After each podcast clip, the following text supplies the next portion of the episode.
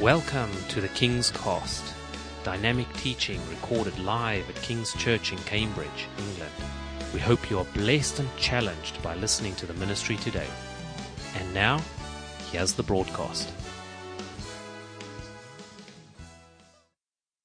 Thank you so much. Um, and I, I, just want to send greetings from sunny Coleraine in Northern Ireland. Um, I, at the beginning, complained that it was the coldest town that I'd ever lived in. And that they misspelt the name of the town in Northern Ireland. They should have called it Coldrain instead of Coleraine. The, the wind, uh, the rain, sorry, comes in horizontally. Have you ever seen horizontal rain? Like this? And, you know, the last 14 years we've been outside Coleraine Town Hall. And we have a ministry. I pioneer a ministry called Healing on the Streets.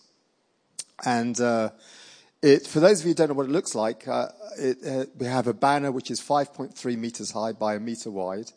It just says healing on it. You'd have to be blind not to see a banner like that. You can see it a mile away. And anyone who can't see it, we invite them to come and take a seat where we'll pray for their eyes to be healed. And we've stretched chairs out. We just basically gently invite people to come and take a seat. And what we're doing, we're creating stepping stones for people who are far away from God. And we gently lead them over time towards Jesus. And along the way, they can get healed.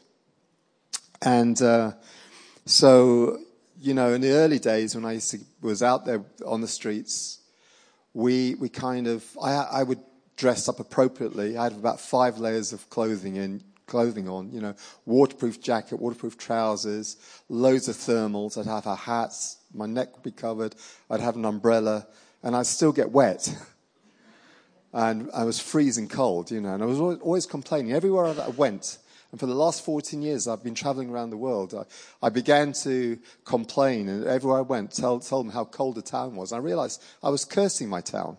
So, so now I have the greeting you know, sunny Coleraine. It's amazing when you speak positively and bless your town, what God can do with it.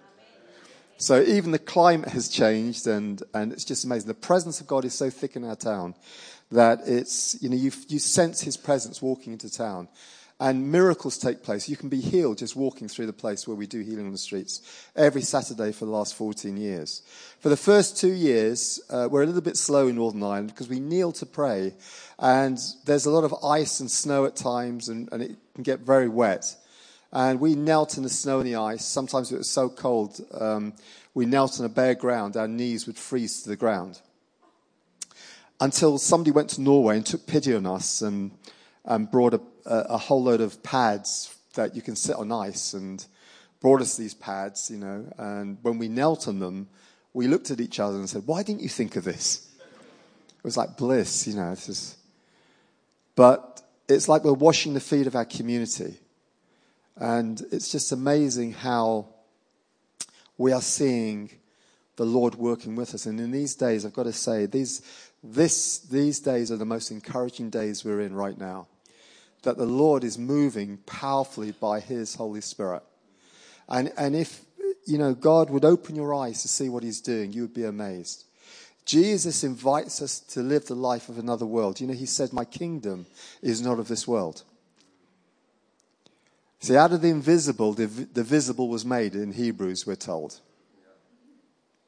So, what is more, pow- what is more powerful, the invisible, what we see? because we're limited by our sensory perception. We have, God's given us this body to interface with this world. But heaven is so much more. The kingdom of God is so much more. If the Lord was to open your eyes now, you would see angels filling this, this, this space. You'd be amazed. And right now, the Lord is working with us, with his people. He's out on the streets at work amongst the people right now. And if we would join with him, you would be amazed at what you see. Right now, the Lord is at work. And anything that we do right now, you'll find favor on it. Because God is wanting to bless the work. You know, when, when Jesus died on the cross and on the third day was raised back to life, he appeared to his disciples. And, um, and over 40 days spoke to them about the kingdom.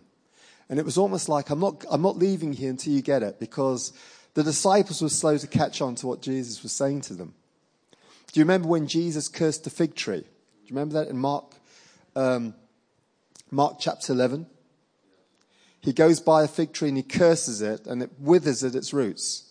And the next day, when Peter's going by, Peter says, Look, teacher, the fig tree that you've cursed is dead. He's going, he's scratching his head. How is that possible? He's trying to wrap his head around this one thing.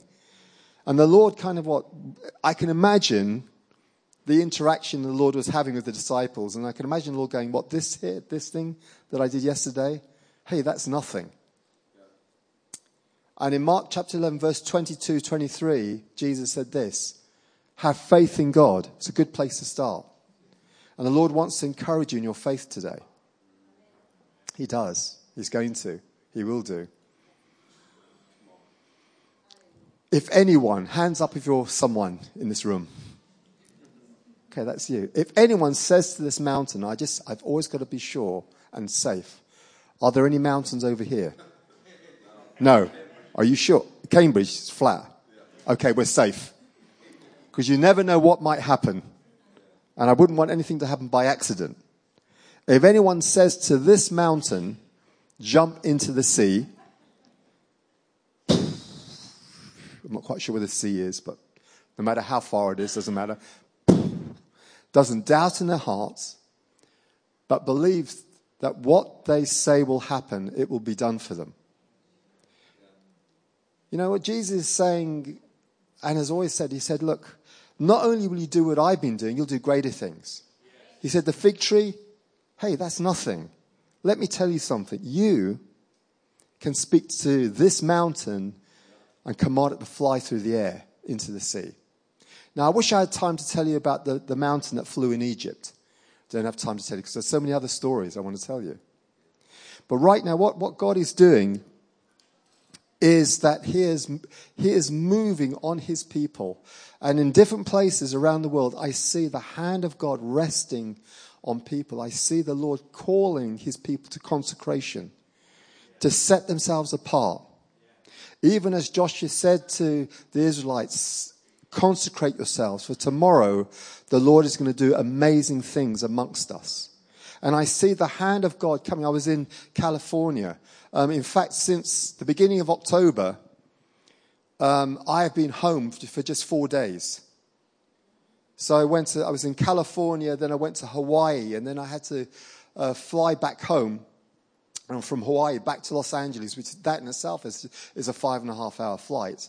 And then fly home, arrived home in the evening to then fly to Athens the very next morning and then being there for a week and then arriving home for one day and then flying off to, um, to, the, to the other side of America on the west coast and then flying back to the east coast, which is a huge flight in itself, and then um, flying home. And on Monday of last week, began a journey back home which took 27 hours of journey. I arrived on the Tuesday, left on a Monday, arrived on a Tuesday back home. And for the next day, then to um, fly to Germany to minister there, then fly home again to come to a conference for this past weekend and to be here. And everywhere that the Lord has brought me has been through an invitation for the last 14 years. I haven't pushed the door to go anywhere. And everywhere the Lord has brought me is because I know personally, without a shadow of doubt, the Lord is thinking about you. The very fact that I'm here, that I know personally, not because I'm here, but because when I'm following the Lord, I, I know that if the Lord has brought me here, He's thinking about you. He's thinking about this city. This is a city, isn't it? We are in England, aren't we? Thank you. Good. I'm lost without my wife. She would tell me which time zone I'm in and which country I'm in. Um, but the Lord is thinking about you. And I, and, I, and I have the sense that the Lord is calling his people to consecration. That's what the Lord did with me last year. I don't have time to tell you that whole story. to consecrate yourself, to set yourself apart. If your hands are like this or like this,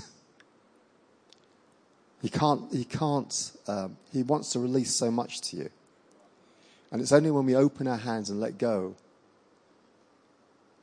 of what we're holding on to that we can receive.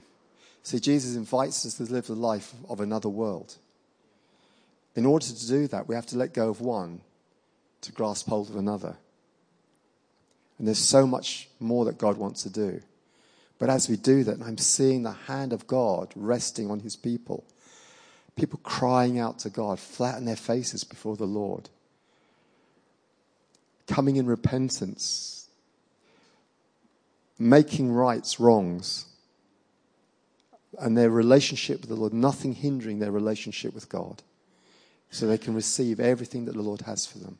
And then I see the Lord moving so powerfully. As um, last last week on Monday, as I began to make the journey back home, I received an incredible message. So while I was in California, I had this request to, to pray for a 16 year old girl who was paralyzed in hospital. Now, the story is tragic. The, the parent, her parents, the wor- parents' worst nightmare when they believed that their 16 year old daughter was in bed asleep upstairs, receive a phone call that their daughter has been in a serious car accident and is in a coma in hospital. And they, they said, No, you must have the wrong person. You know, our daughter is in bed upstairs. And then, of course, when they looked, they saw that their daughter had actually climbed out of a bedroom window, had been running around with some friends, had run across the road and was knocked over by a car. And when I saw her, she had been in a coma for three weeks. And she came out of the coma and she was totally paralyzed. Um, the only thing she could move was her eyes. She had a tracheostomy, tubes in her throat. She was conscious, she was awake. She looked at me with terror in her eyes. Can you imagine not being able to move a muscle? That's how she was. And my heart went out to her. Parents requested that I, that I would go and pray. She was terrified, this poor 16 year old girl. My heart went out to her. And um, as she couldn't speak, I said, If you can understand what I'm saying, please blink twice. And she blinked twice. I explained why I was there, what I wanted to do, that I wanted to pray my best prayer for her, that Jesus would heal her. And said, if she would allow me to do that, please blink twice. She blinked twice. So I began to pray. I began to pray. And the presence of God began to fill that small room that she was in. And, and the presence of God thickened, and I sensed the presence of an angel standing right behind me on the left hand side. And I could see the peace of God begin to rest on this, on this girl. Her, uh, the look of panic and terror began to go from her eyes. And I could see God's peace rest on her. I took her by the hand and I was praying, pressing in to the healing I know that Jesus dealt with, uh, had received for her 2,000 years ago. I began to press in, and slowly I felt slight movement in, my ha- in, in her hand, slight movement in her arm, slight movement in her leg. I said, Thank you, Lord Jesus. Right now, the atoms and molecules and particles in our body are moving in obedience to the authority of the Lord Jesus Christ. Nothing is impossible for God. And as I left that place, I said, God, you've done it. And, uh, and just as I was about to get on board my flight, I received a video message from the parents. And it started off with this 16 year old girl sitting up in bed thanking me for praying for her. She has full movement. She, she was obviously speaking with difficulty because of tracheostomy, and the thing is still around her neck. And her parents were just thanking me and thanking God, thanking God for the miracle. Nothing is impossible for God. I want to tell you. It's, it's amazing. And, and, and the Lord is saying, you know, consecrate yourself, set yourself apart. I'm going to work with you. And, you know, when uh, Jesus spent those 40 days speaking to them about the kingdom, it's like, I'm going to teach you. I want to teach you before I go. And he, he said, I'm, I am like, I am the light of the world. Whoever follows me will never walk in darkness, but will have the light of life. Then he says, You are the light of the world. That means wherever you step into any dark place, you turn it into light, the darkest of places. Light will always expel darkness. It's not the other way around. Don't believe the lie of the devil.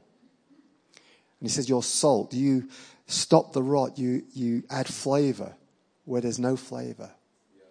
You go in and you spread yourself around, you affect everything around you and your yeast. Anyone ever, ever make fresh bread?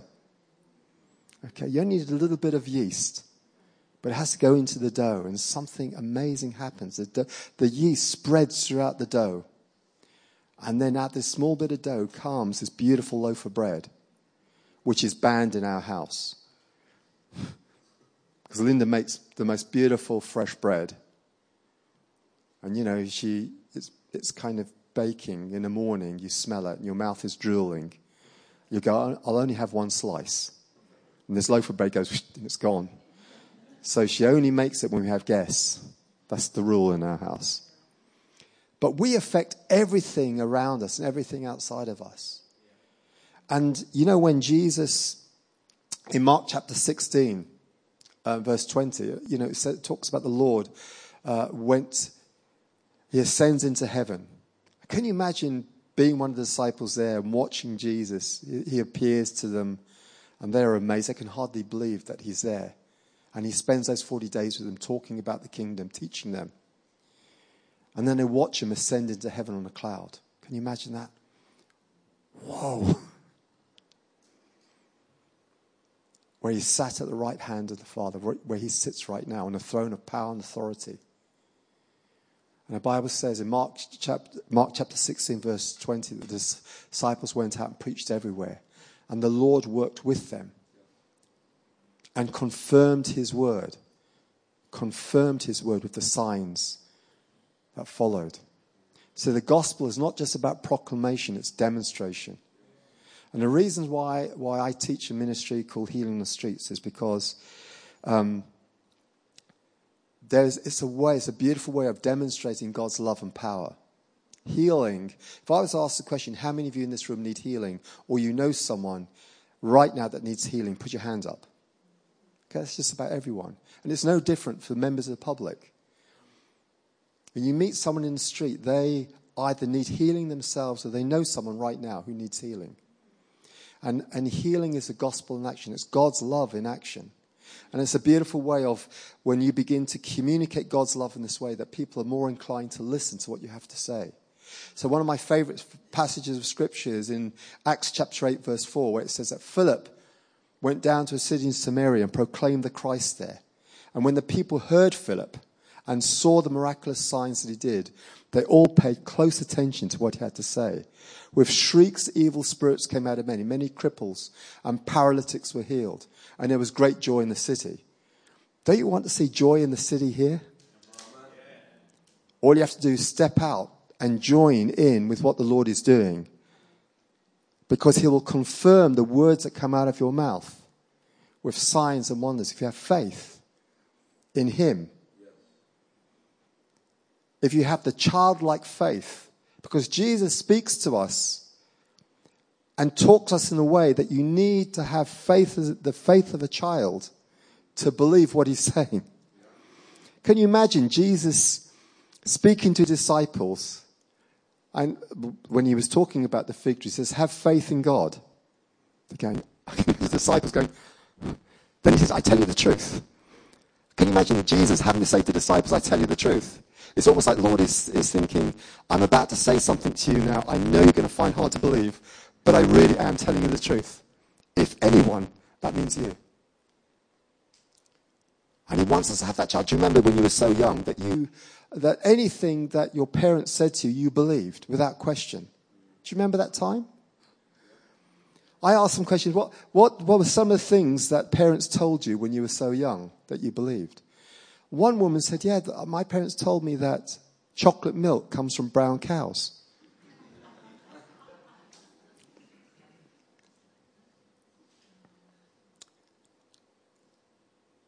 There is an age where you believe anything that your parent says to you uh, without question. And if anyone tried to put doubt in your mind, you said, no.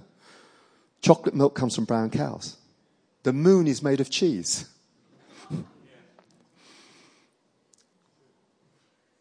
And you've got to have that faith, a trust in your heavenly Father, whatever He says to you. So when He speaks to you, His word is truth. When your experience doesn't match up with this word, then, then the word isn't faulty. It's your experience or your understanding of the experience. And you keep pressing in as children until we begin to understand. There's some things we don't understand. But His word is truth. So, um, just, just some things that happened this year, just a, a few things. So, at the beginning of the year, I was in Jamaica. Anyone have been to Jamaica? I love Jamaica. It's great. So went to Jamaica and um, we launched Healing on the Streets. I'll tell you. I'll tell you one or two stories. So we are there for a few weeks and um, we were in Kingston and there's a place called Papine Square, which is in a park. Anyone ever heard of that place? Well, it has a, it has a reputation of being um, a dangerous place to be in because there are drug dealers, gangs, and it's known for violence. But it's right next to a university, and students um, use the park as a shortcut to get to university. And the local church leaders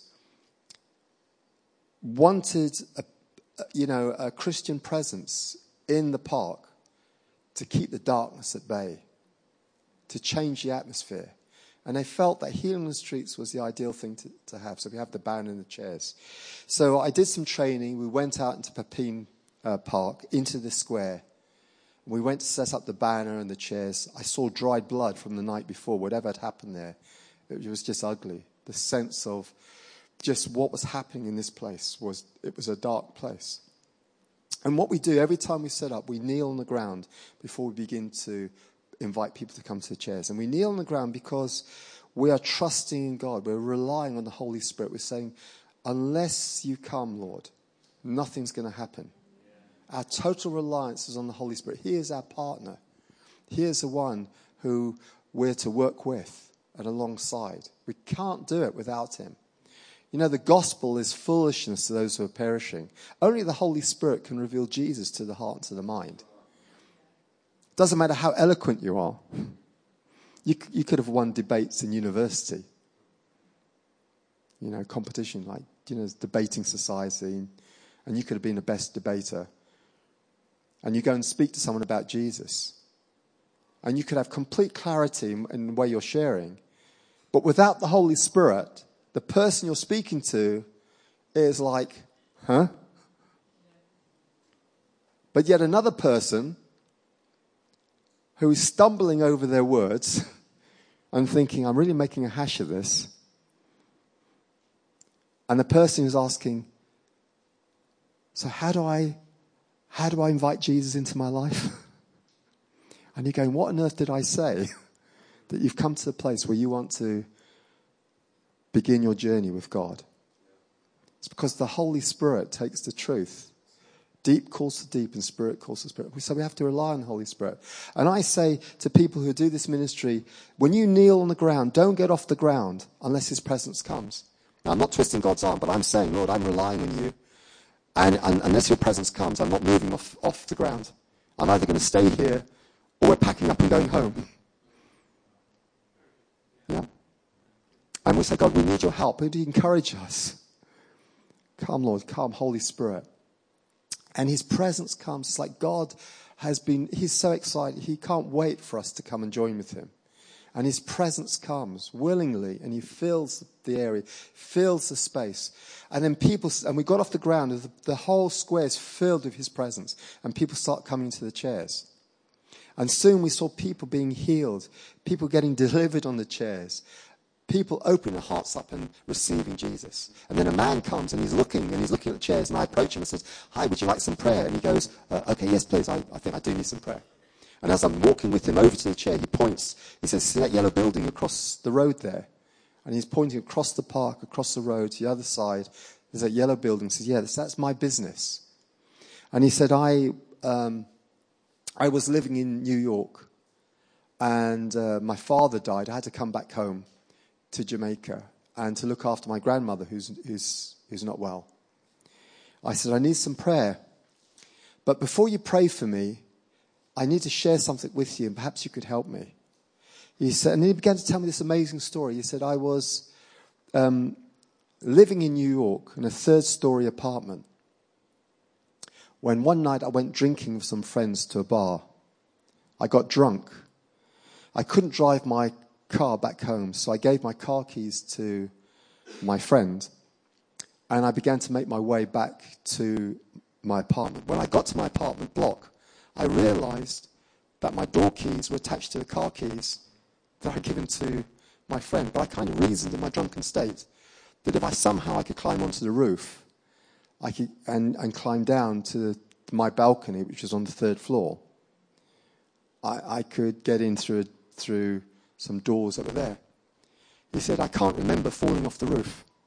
But the next moment, I found myself on a staircase going up. I went, Where am I?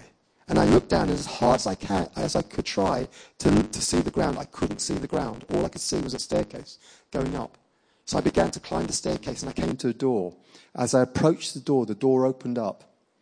And this brilliant white light shone through the door.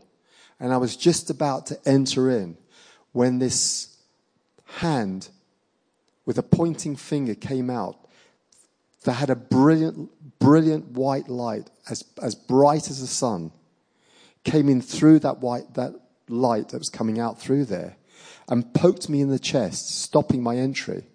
And I heard a voice saying, You're not ready. And the next instant, I found myself in pitch darkness, unable to move. I start to panic. Where am I? Where am I? And I find myself in a body bag in a refrigeration unit in a mortuary. I unzip the bag. I find there's a zip there. I unzip it. I kick open the bottom of the door. The door breaks through and the door falls to the ground. There's a clatter. I find a tag tied to my toe that tells me I've been dead for two days and I'm awaiting an autopsy. The clatter of the door falling to the ground caused people in the other room to come running. They thought they'd seen a ghost because you, can't, you just cannot put a body in a body bag in these days and stick it in a refrigeration unit in a morgue, in a cubicle. He said all the tests of the day, including the old one, which is a blood test, to see if there's any blood flowing, showed that I was dead. I'd been dead for two days. And he asked me, why am I alive? I said, I've got some good news for you. I began to share the gospel of the love and grace of Jesus Christ, and with joy, he received Jesus into his life.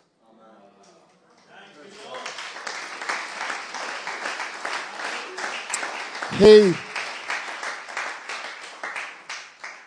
I introduced him to the local pastor whose church was kind of hidden away, but only a stone's throw away, connecting him with them. Just so incredible. And the whole week it was like people were throwing themselves to, to, become, uh, uh, uh to become Christians. It was like low hanging fruit everywhere I went. I went into a shop, into a supermarket to buy something. I saw a man, you know, stacking the shelves. And I began, and I just felt the prompting, that little tug, which you have to be obedient to. When you feel the tug, you, you understand what I mean, the tug? Anyone ever felt the tug?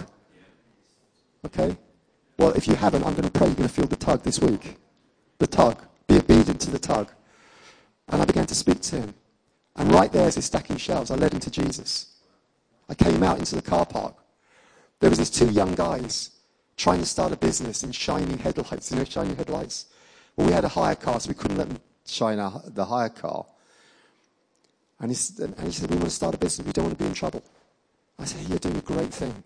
Here, we gave them money. He says, we can't, we can't pay you for doing our headlights, but here, take that. I want to share something with you began to share the gospel with them. There in a car park, led two of them to Jesus. Um, went to Trenchtown, where they're running gun battles of gangs across the road into a school where there were soldiers in the school. And these boys that lived a very, it was a Christian school, lived very, very, you know, a very tough, um, and challenging backgrounds are there, not really interested in anything. But the moment they saw the presence and power of God, they all wanted to receive Jesus. When they saw the reality of Jesus, the power of the Lord and what he could do, they all wanted to receive. That was by the end of the week. And we were exhausted, having, having done so many meetings, seeing so many people coming to know Jesus, so many people healed. And they said, Would you like a break? He said, Yes, please. Would you like to go to the beach? Oh, absolutely. When you're in Jamaica, don't you want to go to the beach? So we had half a day. We went to the beach. And we were on the quiet end of the beach.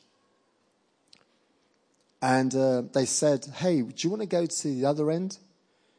You know, when we were growing up, um, this other end of the beach here was just like it was, hasn't changed when we were children. Nothing's changed. Do you want to have a taste of what like the old Jamaica was like? I said, absolutely. So we start to walk on, you know, uh, my wife Linda and I and some of the guys went, we went down there. I started hearing the reggae music and these little huts and they're selling all kinds of foods and there's bars there. And there's one young guy and he's got these, this tray and he's walking around with drinks on it. And my wife's lived a pretty much a sheltered life. Thank you, Jesus. And she said to me, Why are they selling trill? You know, these like stalks of like bird food for budgerigars. I said, My love, that's not, that's not bird food. It's kind of things that they smoke here, you know. Oh. We were offered some, said, Thank you very much, but no thanks. And we had a good look down there, and it was lively, and, you know, and then we started to walk back to our end of the beach. And I'm behind this older man, I'm, and he's walking like this. He's going. And I thought, is this a gangster swagger? I said, excuse me. He went, yeah. I said, uh, are, are, you okay? He went, nah. He says, I had a stroke. Uh, and, you know, and I, I, find it difficult to walk. And uh, I thought, that's amazing. I, you know, I thought at the time, I thought, it's amazing. Even when Jamaicans are not well, they do everything with rhythm. I mean, if I ever become sick in that way, I want to do that. If for some reason, Lord, please don't let that happen, but if for some reason I can't walk properly, I want to be able to do it with rhythm, you know? But, but they, everything's with rhythm. It was amazing. And I said, Hey, well, I'm a Christian and I would love to pray for you. Could I pray for you? I was just looking and I think, and I wondered if you were okay. And uh, I would love to pray for you. He went, Come with me. So I'm following him as he's walking, going, getting the rhythm of it, you know, as he's walking. And he owns a bar. We're going to, but the bar's full. He doesn't sit somewhere in a corner a bench right in the middle of the bar and full of every, in front of everyone. He goes, the next thing you know, it turns into a prayer meeting right there, a healing meeting. There's a Christian woman, she's bawling her eyes out. The fact that Christians would be in this bar praying for people in the bar. And there was a young girl there who didn't know Jesus. I led her to Jesus, praise God. And left that place saying, God, you're so amazing. We're trying to have a rest. You know what I mean? It's like, there's no rest time, you know, when the Lord is moving. He's saying, I'm at work. Everywhere I go, I'm at work. You will find me at work. Just open your eyes and see. And we left there. We went to a quiet end of the beach. That was amazing. It's time to go. We're packed up. We're about to leave. There's three women, a mother and two daughters, looking so sad, so heavy hearted. And the Spirit of God's communicating to me that these three women are in pain. They're looking out at sea, gazing out at sea. I said, Hey, are you okay? He went, No. This is the anniversary of um, the death of our son. He went swimming there and he never returned. His body didn't even turn up. And they suspected foul play because there was somebody who went swimming with him, but there was no closure for them. And they were going to be there every year. They would just come every year. And so, you know, I began to look at them. The compassion of Jesus began to, I began to feel the compassion of Jesus. And I began to minister to them and I began to pray for them and says, you know, that, that uh, God is the Father of compassion and the God of all comfort who comforts us in our troubles. And I began to say, He is close to the brokenhearted, and He saves those who are crushed in spirit. And I began to minister God's love and God's peace to them. And you could see the presence God resting on them. And I said, I want to tell you about Jesus. And I shared the gospel and led all three to Jesus. And they left there connecting with local pastors. The heaviness was lifted off. It's just amazing what Jesus will do when you, when you partner with Him. And we got in the car, we're leaving, we're saying, God, you're amazing. You are so amazing, Lord. We came to the first set of traffic lights.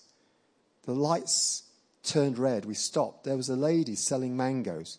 The mangoes in Jamaica are amazing. We bought all her mangoes. And for the time it took for the lights to turn from red to green, we had shared the gospel with her and led her to Jesus.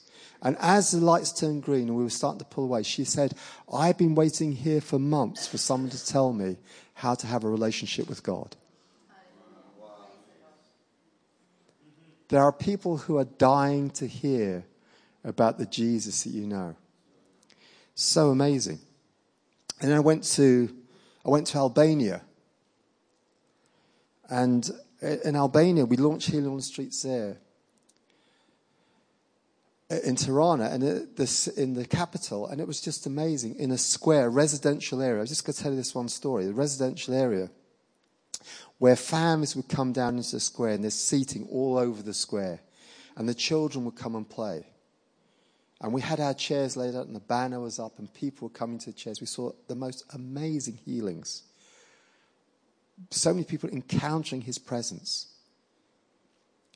and, the, and the, the, the public who have never seen this before, these families were eyes staring. What is this? What is going on? What is this feeling here in this, in this square? So full of God's presence.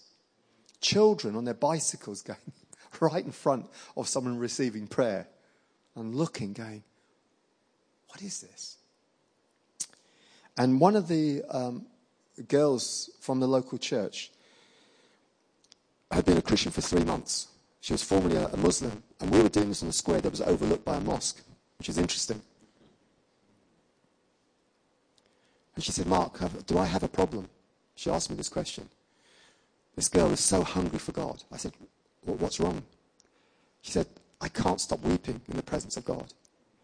I said, Christiana, no, there's no problem. I said, You need to speak to my wife, Linda. She was called the weeping wife, my weeping wife. Because every time she got in the presence of God, she would weep.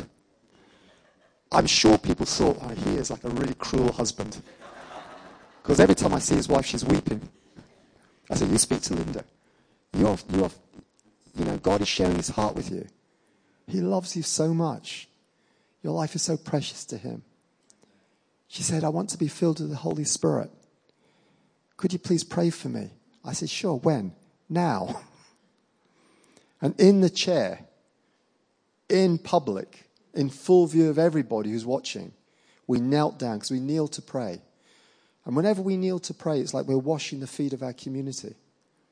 And we began to pray and invite the presence of God, the dunamis, the promise of the Father to fill Gustiana. And the Holy Spirit began to rest on her, and she began to be filled with the Holy Spirit, shaking under the power of the Holy Spirit. A woman is walking by minding her own business. Suddenly she's arrested in the steps, stops and looks and watches. And the moment Gustiana gets off the chair, she comes and sits straight away in the chair. And this is what she told me. She said, I was walking by and suddenly I was compelled to stop. I saw what was going on. And then this, her words, this intense energy came from here where you were doing whatever you were doing and it hit me said, What is that intense energy? He said, and I, and I looked at that woman and I looked at her and I said, Whatever she has and whatever she's receiving, I need. Tell me, what is that? I said, I said, I said, that intense energy has a name. He's the Holy Spirit of God. And Gustiana was receiving the power of the Holy Spirit. Tell me, have you heard of Jesus? She went, no. And then I began to tell Within a minute, I began to share the gospel, simple gospel. And from that moment, she begins to weep and does not stop weeping when she hears about the beauty, the love of God. She weeps and weeps and weeps as I share the gospel. And I said to her, Would you like to open your life up to God and receive Him? to follow Jesus. She nods like that. I said, I'm going to lead you in a prayer. She goes, okay. She could hardly speak. She couldn't speak. And with sobs, in between sobs, she received Jesus. I said, now, you know that intense energy? Now the Holy Spirit of God is going to fill you. You're going to pray. And as I began to pray, as she's sobbing, as light entered in, the darkness began to go. And she was getting delivered as she was getting filled with the Holy Spirit. So amazing what God is doing in these days. And I heard the story that, you know, was in Birmingham, um, in England. And I, a, a, couple of years ago, I was asked to speak at the 10th year celebration of Healing on the Streets. They, a few years ago, they'd been running for 10 years. And they'd launched 12 Healing on the Streets sites all over the city of Birmingham. And um, they said, Mark, would you come and speak at celebration? We're just celebrating what God has done for 10 years. It's been amazing. I said, yes. So, and on the, and on the day that I spoke, they were launching their 13th site. It was incredible. They want to spread healing streets all over that city. But the night before, we all met. We had a meal of all the leaders, and the leaders got together. Says, "Mark, we have a problem." I said, "What's that?" I said, "There are so." They said, "There are so many Iranians coming to faith through healing on the streets. They all want to get involved with healing on the streets." I said, "That's a great problem to have. I'll pray for you." That was it. I just left them with the problem, let them solve themselves. And then I heard the news that these, this, um, one of the Healing Streets teams with Iranians on the team had been out the streets, and another Iranian man was walking by, and they engaged in conversation, speaking to him in Farsi, which is their language, and discovered that he had a very painful back, and invited him to take a seat. He sat in the chair, they knelt around his feet began to invite the presence of God, began to pr- t- telling him how much God loved him, prayed their best prayer, taking authority over the back pain, commanding it to go. And then when they finished praying, they waited. His eyes were closed. And they waited and they waited but for an unusually long length of time. They looked at each other and said, Well, okay, we can't do anything. Let's just wait here until he's finished receiving whatever God's doing. So they waited, they waited, they looked at a watch. Waited, waited. And eventually, the man opened his eyes with a big grin on his face. And I asked him, How's your back? And he went, Oh, my back. He said, My back is healed. But Jesus came and he sat down with me and he began to talk to me about my life. And I've given my life to him. Just so amazing that Jesus right now is at work everywhere we go. I'm seeing God at work in an incredible way. Signs and wonders of God are all around us. And, and, and, if you will step out, if you begin to share in, in, you know, wherever you do life, you're going to get the little tug. This is going to speak to that one. Go and talk to that one. I've got to tell you, I'm, a, I'm an introvert. I used to be a very shy introvert. And I thought God had made a mistake, made a mistake calling me to be an evangelist. But the Lord said to me, oh, no, you know, I gave you the options and you chose to be an evangelist. He reminded me. He said, You've done, you, are doing so many things, Mark. You can only do one thing. Choose it, and I'll be right behind you. And stupidly, I said, Lord, I'll be an evangelist. he says, There you go. I'm going to be with you. I thought either God has made a mistake or he knows better. And you know what? God is really smart.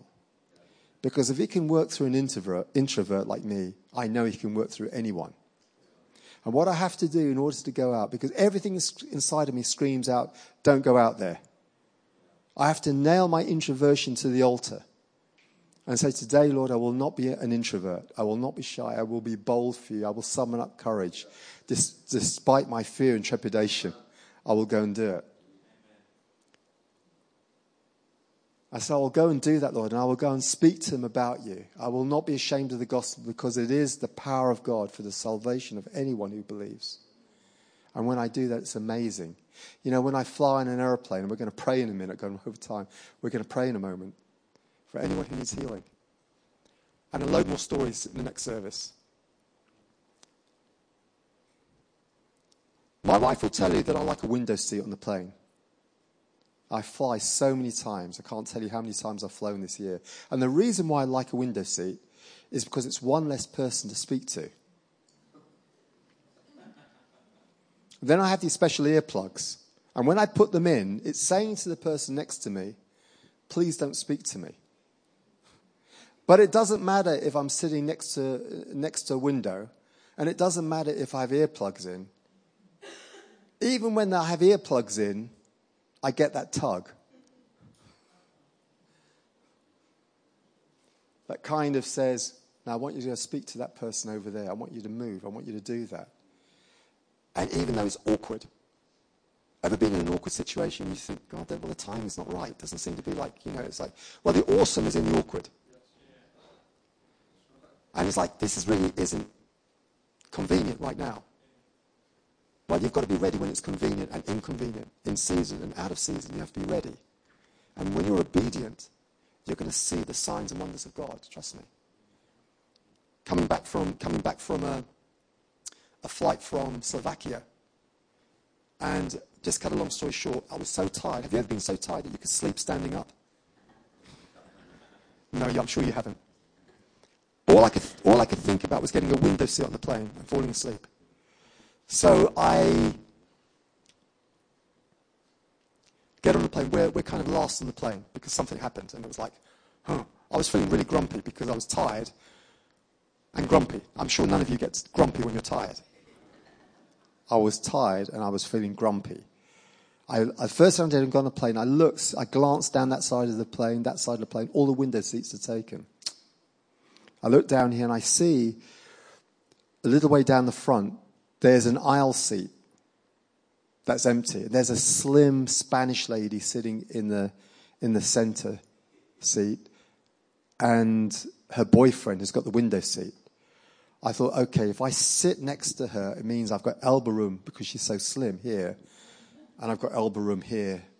I sat down in the seat and I put the seat belt on I'm not even going to listen to the safety demonstration, which I've heard a thousand times anyway, but I'm, I'm just going to go to sleep. I put my head down. I am the Jedi of power napping, I have to tell you. I am like 30 seconds away from being completely out. When the Spanish lady said, Excuse me, if, if you want to get some rest, can I suggest that you go to the very back of the plane?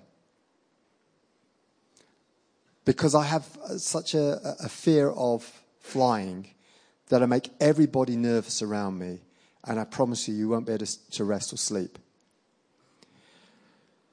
I thought, because of my grumpy state, there is no way I'm leaving this seat. If anything's going to go, it's this fear. So I turned and I smiled at her as best I could, and I said, It's okay. My peace will balance out your fear. I thought, There's no way I'm moving. The plane started to take off, and true to her word, she begins to panic. She says to her boyfriend, What's that noise? he begins to explain what the noise is. There's some funny engine noises. He's trying to explain. He's just making matters worse. She panics more. What's that noise? She thought the engine was about to fall off. He's explaining, no, this is the. Anyway, he realizes as she's getting more and more worked up that every time he tries to explain, he's making matters worse. So he decides to superglue his nose to the window and not say another word to totally ignore her. And for the rest of it, he just totally ignored her, noses to the window, just he doesn't know what to do. And she's starting to freak out. I thought, now I've got to do something. So I looked behind me for the nearest team members for some support. I'm nearly done. And five rows back was Stephen and he's fast asleep. I thought, typical. And all the rest of the team were way back, oblivious of the drama that was happening near the front. I looked across the aisle, and there was a man reading a book. And I took a good look at him, and I thought, he looks like a Christian.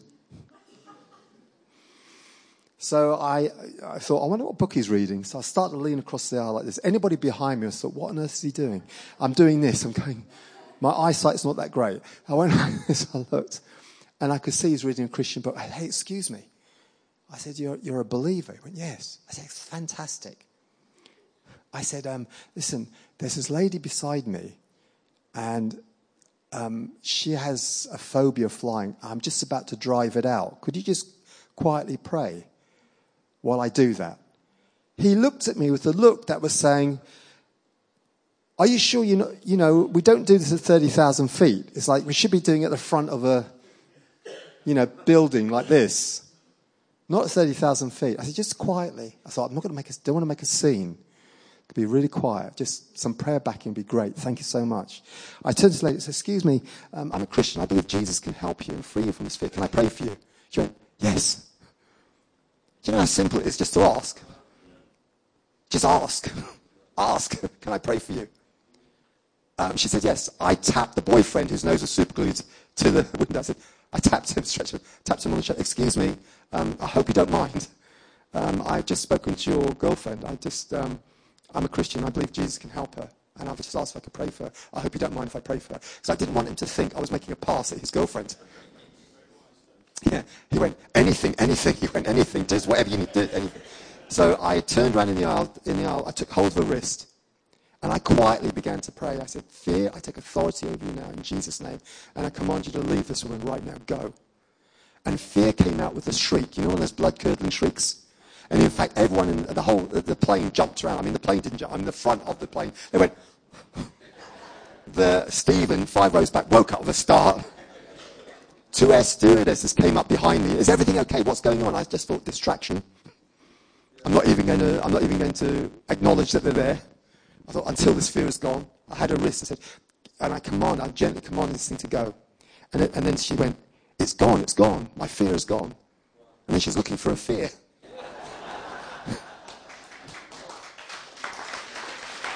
fear. And she, she, um, her boyfriend, I think, was petrified. she looked at him and said, It's gone. The, the fear is gone. And she didn't know what to do. She didn't to thank me. I mean, what do you say after that? What just happened? She gets a handbag. She rummages around in a handbag. She pulls out a biro pen. She went, That's for you. I took the biro pen and said, Thank you so much. I've always wanted one of these. I thought, You know, this pen represents your fear, and you've given it to Jesus. I said, whenever you're fearful, you know, you can speak with Jesus. It's called prayer. He says, hold on a moment. I know who can help you. And I went to the back of, this, back of the plane and got Maxine, who I know had been set free from fear. I said, Maxine, hey, I'm sitting next to her. We just prayed for her and just talked to her about Jesus, about being free. And she did. And then eventually, Maxine came back. I went and sat back down next to her. And I just talked to her about Jesus. I said, you can pray, you know. You can talk with Jesus. And that lady bowed her head and began to talk with Jesus. And for the rest of the flight, I didn't get to sleep, but I quietly lifted her up to Jesus. Thank you for listening, and we trust that the Word of God has inspired you today. For further information about King's Church, or to access our large archive of other recordings, go to www.kingscambridge.org. If you're listening on iTunes, we would love you to leave us some feedback. God bless and goodbye.